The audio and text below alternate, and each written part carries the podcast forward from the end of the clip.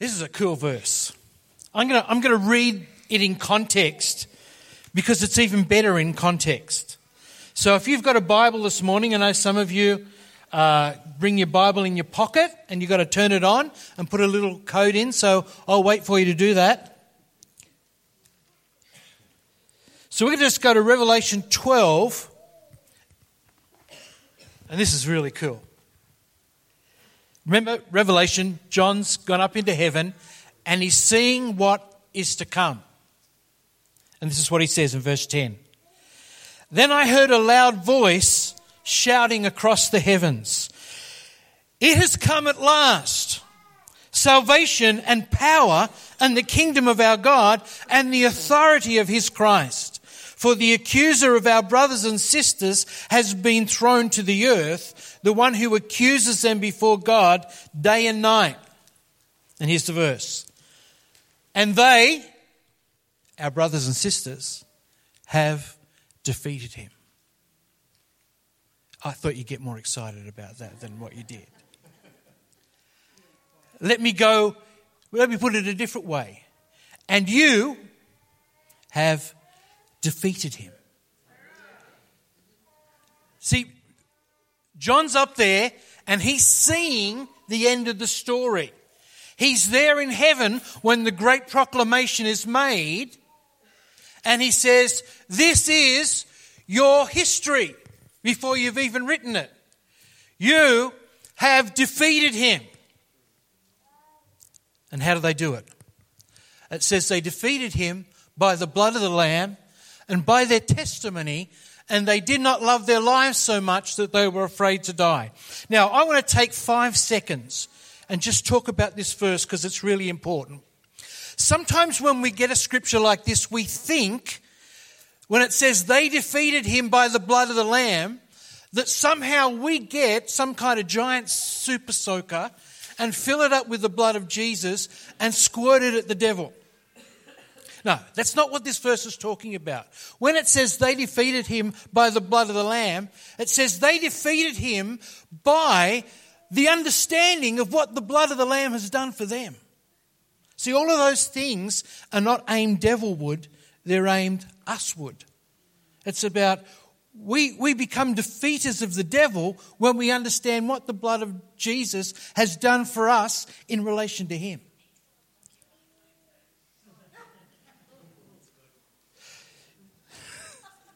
That was really interesting. I, I, uh, I've got a new iPhone, and uh, every time I put it in my pocket, it FaceTimes my friend. I don't understand it. I've never FaceTimed this guy. But every time I put it in my pocket, it'll be buzzing, and I pick it up and it's got FaceTime, Phil Evans. And I go, What? And yesterday, I must have FaceTimed him a few times because he rang me and said, Can you turn your phone off? I said, Okay. And they defeated him. You know, in 1938 uh, was a, an interesting time, just like we've got an interesting time in the world right now. And there was a rise of, uh, of militant fascism in Germany. And some of you may remember this, most of you won't.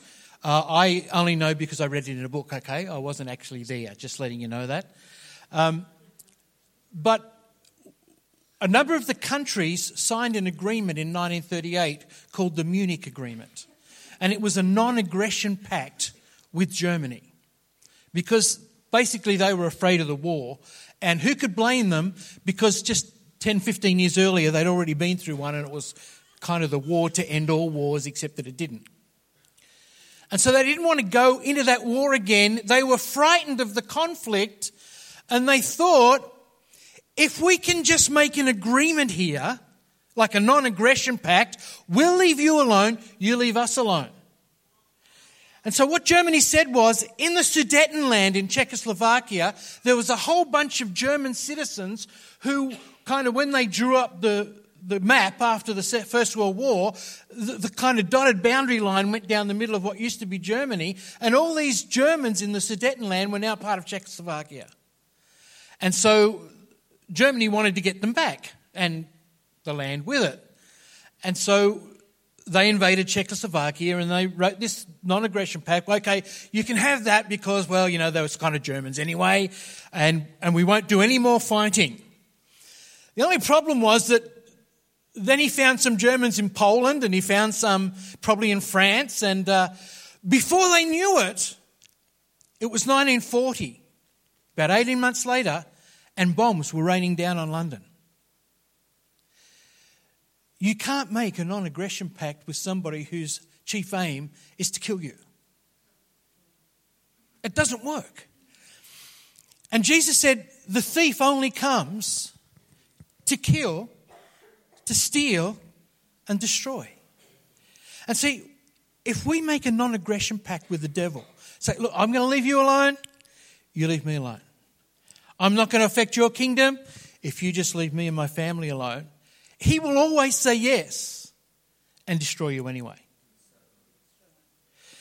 Dutch Sheets made an interesting comment one day. He said, I was fascinated to find out that both God and the devil wanted to kill me, but for two different reasons. God wants to kill our flesh, that his son might live in us. The devil just wants to kill us. And if you come with me to that, that scripture, it's, uh, it's found well, I'm probably getting ahead of myself. Let's go to um, 1 Peter 5 8. We're going to throw that one up there. We are in a war zone. Peter says, Stay alert, watch out for your great enemy, the devil. He prowls around like a roaring lion looking for someone to devour. And this kind of operates in, in contrast to one of my favorite scriptures, which is found in 2 Chronicles 2.16 that says, The eyes of the Lord go to and fro across the earth looking for someone. So God's looking for someone and the devil's looking for someone, but for different reasons. God's looking for someone through whom he might show himself strong. The devil's just looking for someone to devour. And Peter knows this. He's kind of not speaking out of theory here. He's speaking out of experience. Because in Matthew chapter 16, he had this marvelous and terrible day all on the same day. It started off really well. Jesus asked him a question and said, Who do men say that I am? And all the disciples began saying, Well, some say that you're John the Baptist, and some say that you're Jeremiah or Elijah or one of the prophets. And Jesus said, But who do you say that I am? And Peter says, You are the Christ, the Son of the living God. And Jesus says to him, Blessed are you, Simon, son of Jonah, for flesh and blood has not revealed this to you, but my Father in heaven. And then he begins to lay out his plan, how he's going to go to the cross and he's going to die.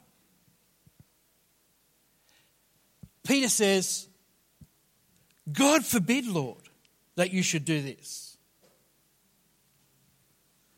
God forbid that God should do his own will. And you remember what Jesus said to Peter? He said, Get behind me, Satan, for you are a stumbling block to me. This is Peter who just did the whole, You are the Christ, the Son of the living God. Blessed are you, Simon, son of Jonah. In a moment, he went from hero to zero. Because the devil was looking for someone to devour, someone who he could trick. Because he goes on to say, he says, You are a stumbling block to me because your mind is not set on the things of God, it's set on the things of man. In other words, your thinking is screwed, it's, it's wrong, it's defective. Because you're not thinking about what God wants to do, you're thinking about what's best in your own human understanding. And anybody that's been a Christian longer than five minutes knows that sometimes what we think is a good idea turns out not to be such a great idea. Have you found that to be true? And sometimes some of the things that God leads into, us into is like, why are we doing this? And it turns out to be a wonderful idea. I, I don't understand with it about it. I just have learned to go with it, you know. And uh, I remember being on a on a, a one of those rides. I think it was called Lethal Weapon. Who's been on Lethal Weapon at Movie World or something like that. Is that where it is? Up on the Gold Coast? And, and with, with Josh when he was real young. He was about eight, I think. And uh, we're going up, you know how all of those rides, they, they, they lull you in. It's like, chick, chick, chick, chick, chick, chick, chick. That's not so bad. And then it rolled through 360 and went down a hill really quick. And all I could hear was Joshua going, I said, mate, close your eyes and hang on, it'll be all over in 16 seconds. And that's how it turned out. And sometimes with God, it's a bit like that. It's like, close your eyes, hang on, it'll get good, it'll get better. You just wait and see. So Peter says we're in a war zone and the devil is trying to devour us. So he says, be alert and look out for the enemy because the stakes are high. When I was a kid, one of my favorite shows was, uh, was about the Second World War and it was B 17s flying bombing missions over Germany. And they always showed the bombardier. Who, who, who's ever seen a movie with the bombardier? And he's the guy that sits kind of back from the, the plane and he spends his whole time looking through this little thing with crosshairs on it. And he's looking for the target. You know, it's like hospital. No, no, that's not the right place. Um, orphanage. No, no, no, no, no, we don't do that. Whew, no. Um, he's looking for armament factory. Press the button. Bridge. Press the button. Military installation. Oh, yeah, press the button. They have defined targets. And I want to talk to you just for a moment this morning. And you're wondering, what's this got to do with warfare prayer? We're going to get there. But Satan's primary target is our heart. And we've talked about this before. But I want to, I want to sort of talk about it a little bit more because it's crucial to us being effective in prayer is the state of our heart. Jesus tells us that the thief comes to kill, to steal, and destroy. And Solomon tells us that his primary target is our heart. He says, therefore, guard your heart with all diligence, because out of it flow the issues of life. I've got three areas this morning, and we're going to kick onto the next screen if that's okay. Out of it flow the issues of life, or from it flow the springs of life, and we'll go through onto the next one. Your heart is his target. And these are the three areas where the devil wants to cause us to be defective because if he can, he will take us out of the battle. We, we will be not effective in spiritual warfare, in spiritual prayer. The heart is his target because the heart is the seat of each of these three things. Number one, the heart is the seat of our identity. Because Proverbs says, For as a man thinks in his heart, so he is. It doesn't matter what other people say about you. They can, they can tell you that you're a great singer. They could, they could tell Jess and, and Luke and Joel that they've done a wonderful jo- time in the US and it was an amazing success. But if there's insecurity in, in their hearts, it's like, oh, we really muffed it because it was for some, whatever reason, you know, there's always a reason, it just doesn't make any sense. and the best thing to do is to express the reason, because as you speak it, it sounds really lame. But for whatever reason, that identity thing crushes us and stops us from standing up. And so the devil starts from when we're just really small. And he starts to assault our hearts and our identity. And, and I reckon probably as I'm speaking, most of you are going, yep, Ain't that the truth? I remember first class. I remember the time that teacher got into me and she just really laid into me, and, and, and I came away and I never felt the same. I remember that time that guy bullied me, and I've been afraid ever since. I remember the time when my dad let me down, and I felt like I was worthless. I remember the time, and so the stories continue to roll out, each time the devil reinforcing the fact that in our heart we are less than God has called us to be. You see, what does God say we are? In Ephesians chapter 2 and verse 10, he says, You are his masterpiece. You are his workmanship. You are his great design created in Christ Jesus for good works that He prepared beforehand that you might walk in them. That's your identity. And Satan wants to steal your identity and he wants to replace it with one of his own imagination, one of his own creation. He wants to paint a different you on the canvas of your heart so you can never step up. The second thing he want, that, uh, that happens in our heart is our heart is the seat of belief. It's the place where we believe. It's a place where we have faith. Romans 10.10 says, For it is with your heart that you believe. And if the devil can render your heart defective, he can render your faith defective also. And we know that faith is everything in the Christian life, isn't it? You see, you can, you can have a mind full of all kinds of crazy stuff, but if there's a glimmer of God has made me for something and we begin to put our faith into it, we are on the journey to success in God. Because all that other stuff will drop off. So the devil wants to, he wants to steal our identity. He wants to kill our faith because what he's really after is our purpose, our destiny. You know, you are his workmanship, created in Christ Jesus for good works, devil destroying works, warfare affecting prayers. That's your purpose. That's what God's created you for. We're going to see that in a little while. The devil wants to take that purpose away from you. Daniel purposed in his heart, the Bible says, that he would not eat the food, and it became a decision that determined his life. Number three, God does not want us to be ignorant of the devil's schemes. 2 Corinthians 2:11 says in order that Satan might not outwit us there is a clue right there. For we are not unaware of his schemes. To outwit means to get the better of us through ingenuity or cleverness. And we should pick up from this that the battle is in the mind.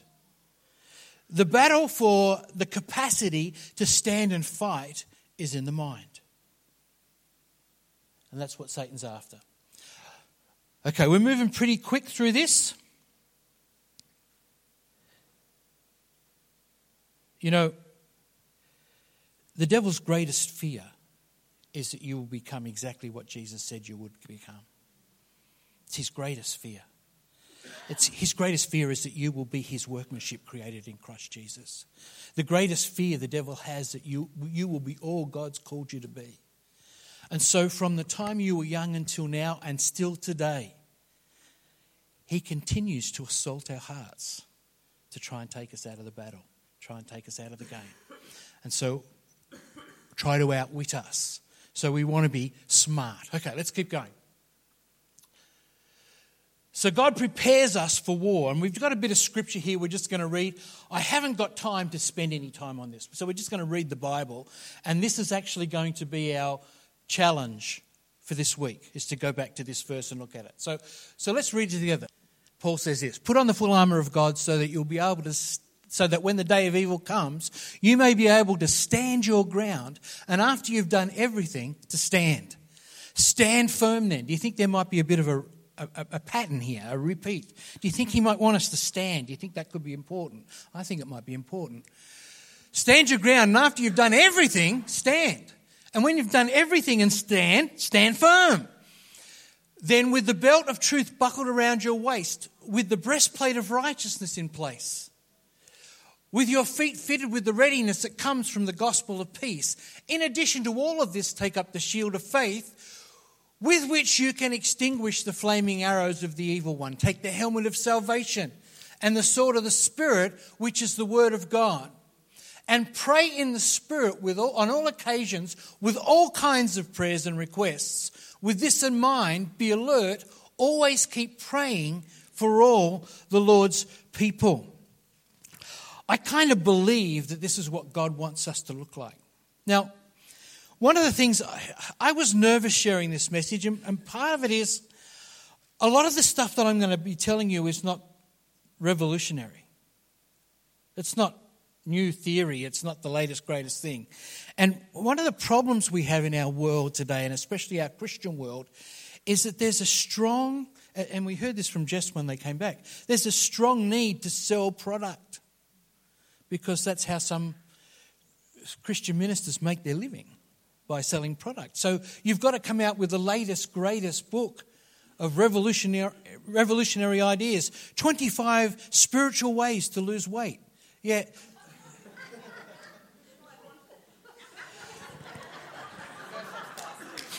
There, there is only one revolutionary idea. Don't eat more calories than you need. That's it. That's as deep as it gets. That's the science. But there's all these, these new theories on spiritual warfare and spiritual this, and if you do this, and it will be wonderful. See, I, I don't subscribe to that stuff. I think God just wants us to pray. The most effective way of bringing people into the kingdom is through answered prayer. Hands down. Hands down. It's even more effective than uh, preaching. It really is. It really is. You know, there's something about having cancer and then not having cancer that makes you go. Most people don't have moments like that when I preach. I don't know why.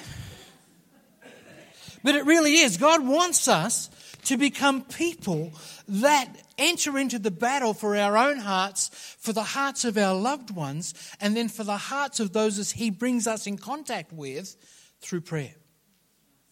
That's as deep as it gets. But it's more exciting than you'll ever believe. And we love, we love, I keep saying this, we love what God's been doing in our, in our life group. People getting jobs, people getting houses, people getting babies.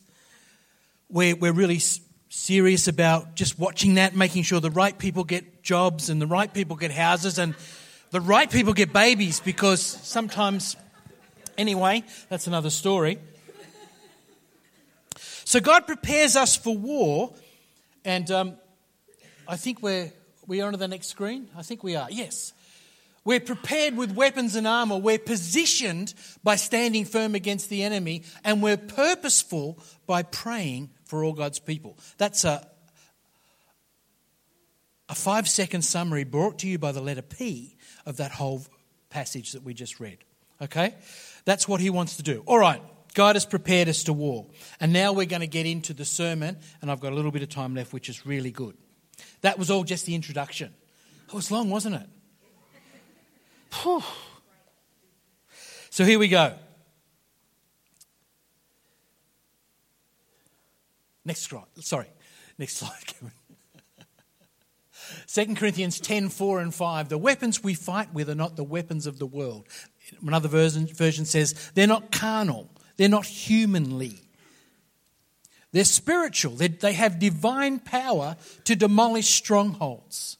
We demolish arguments and every pretension that sets itself up against the knowledge of God, and we take every take captive every thought to make it obedient to Christ. This is where we pray warfare prayers. Because this is the battle that we are fighting, and it's the battle that everybody else is fighting. And if we, if we take that verse, we can see there's four things that, um, that Paul talks about here. And they all happen in the realm of the mind. Remember, we said the battlefield was for the mind. Another word for the mind, it's not, it's not your brain, it's actually that part of you that makes you you. Sometimes the, the Bible uses the word heart, sometimes the Bible uses the word mind, but it's the same thing. It's that wherever your personhood is, that's where the battlefield is and that's where it's taking place. So if we can take these words, I want to take these four words, and the four words are strongholds, arguments, pretensions. Another word for pretensions is high thing or lofty thing. It has to do with pride and proud. Another translations calls it proud arguments. Anybody run into them this week on social media? Things that set themselves up against the knowledge of God. There's a bit of that going around right now, isn't there? And we take every thought captive. And I want to start at the bottom and work back because I believe this is how it happens. This is the way the devil gets us. The first thing he gets us is with our thought processes, and this is where the battle starts. And Jess started to get into this. She started to, to wander into this topic last week, and I was holding my breath, thinking, I'm going to have to say, as Jess said last week about all of my sermon, it starts with our thoughts. Who's ever had a bad thought?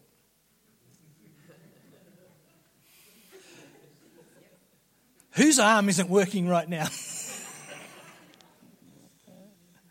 As somebody once said, you can't stop the birds from buzzing round your hair, a head, but you can stop them making a nest in your hair. And the devil will put all kinds of thinking into our mind. It, it may start with a, with a, a random thought, or it may be as a response to something we see through the eye gate. And, and if you've spent any time on Google looking stuff up, you don't even have to look up bad stuff on Google. It just throws stuff up in the ads and on the sides of the page and all this kind of stuff. And so it causes for us as soldiers of Christ to be disciplined in this area. And many years ago, I read a book called This Present Darkness. Anybody read that book? I would highly recommend This Present Darkness. It's a cracking read. But one of the things that it does, it describes the way the angels dispatch the devils with their swords.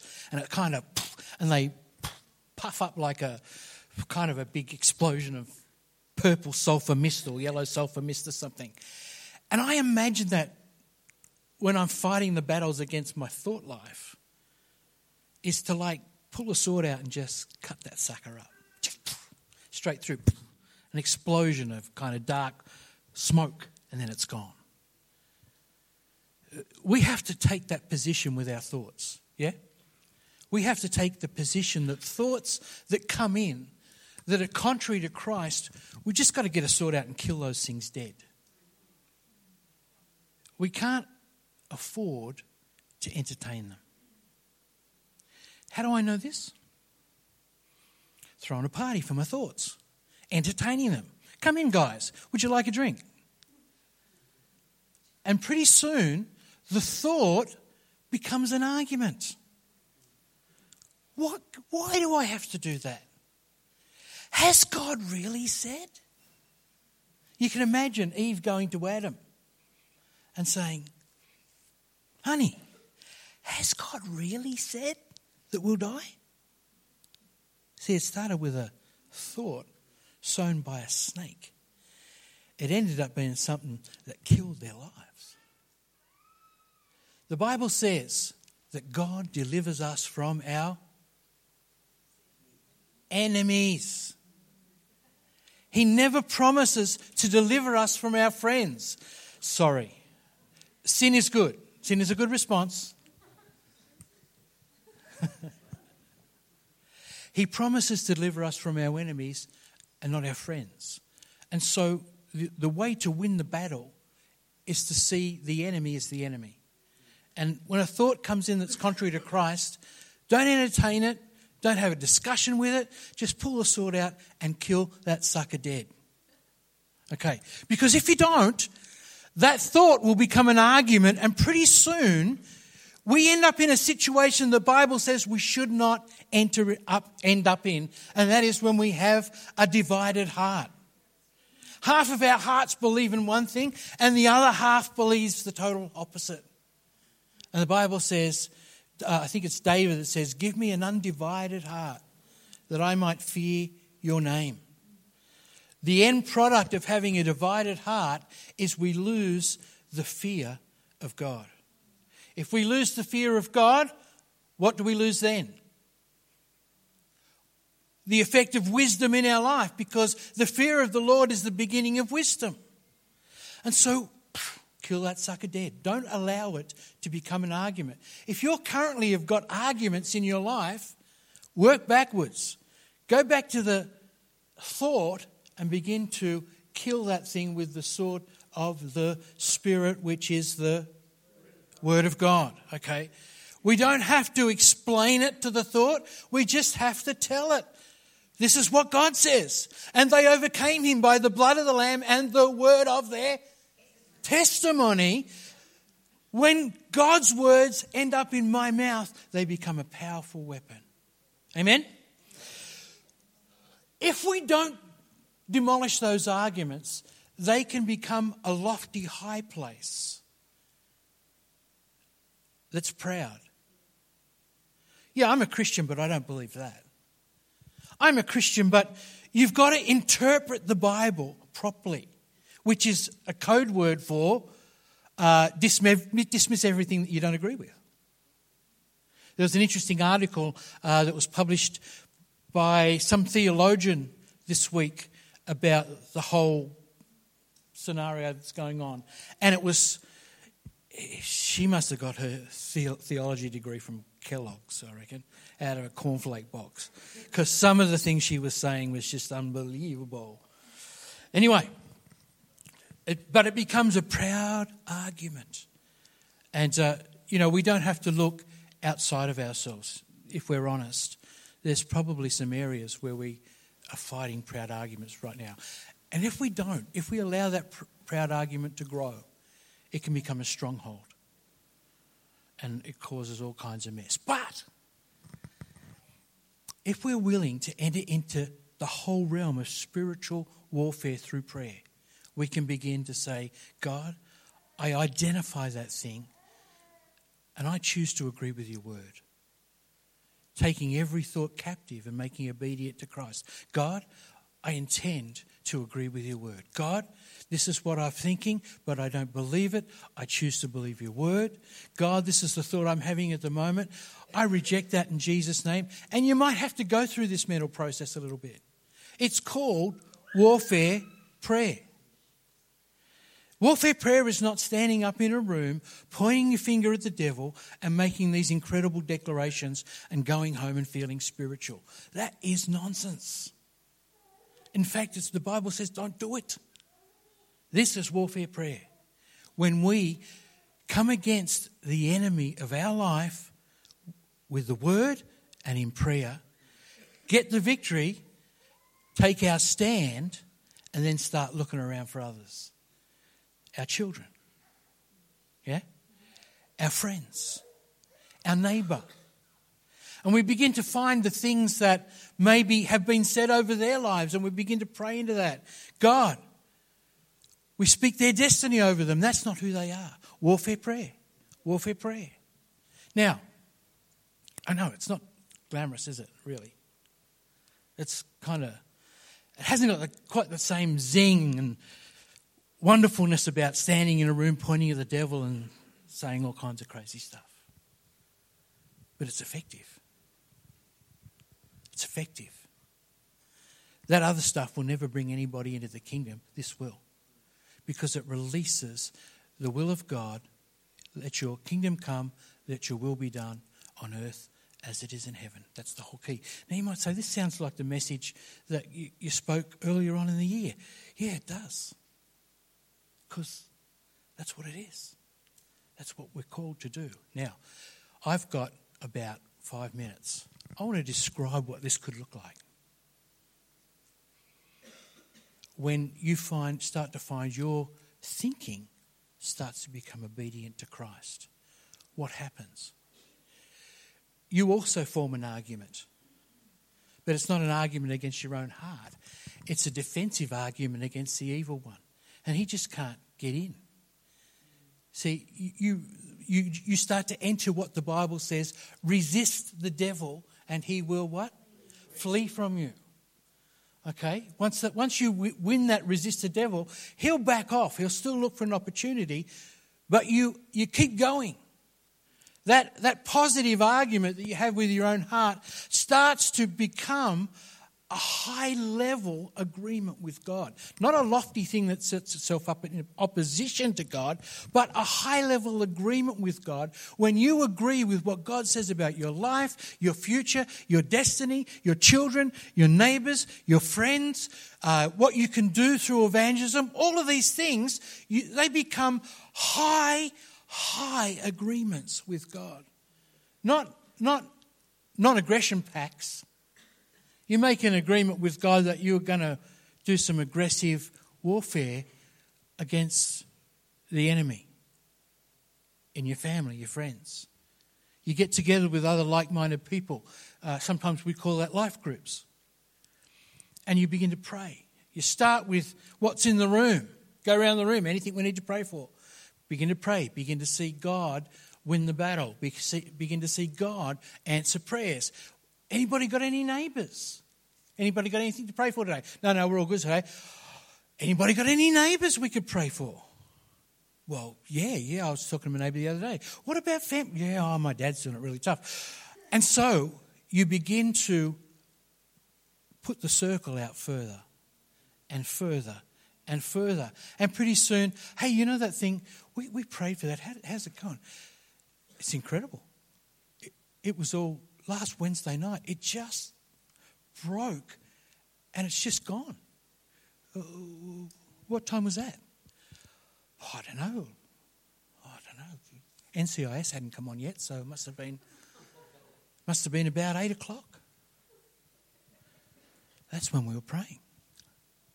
Shivers, hair standing up my back and neck.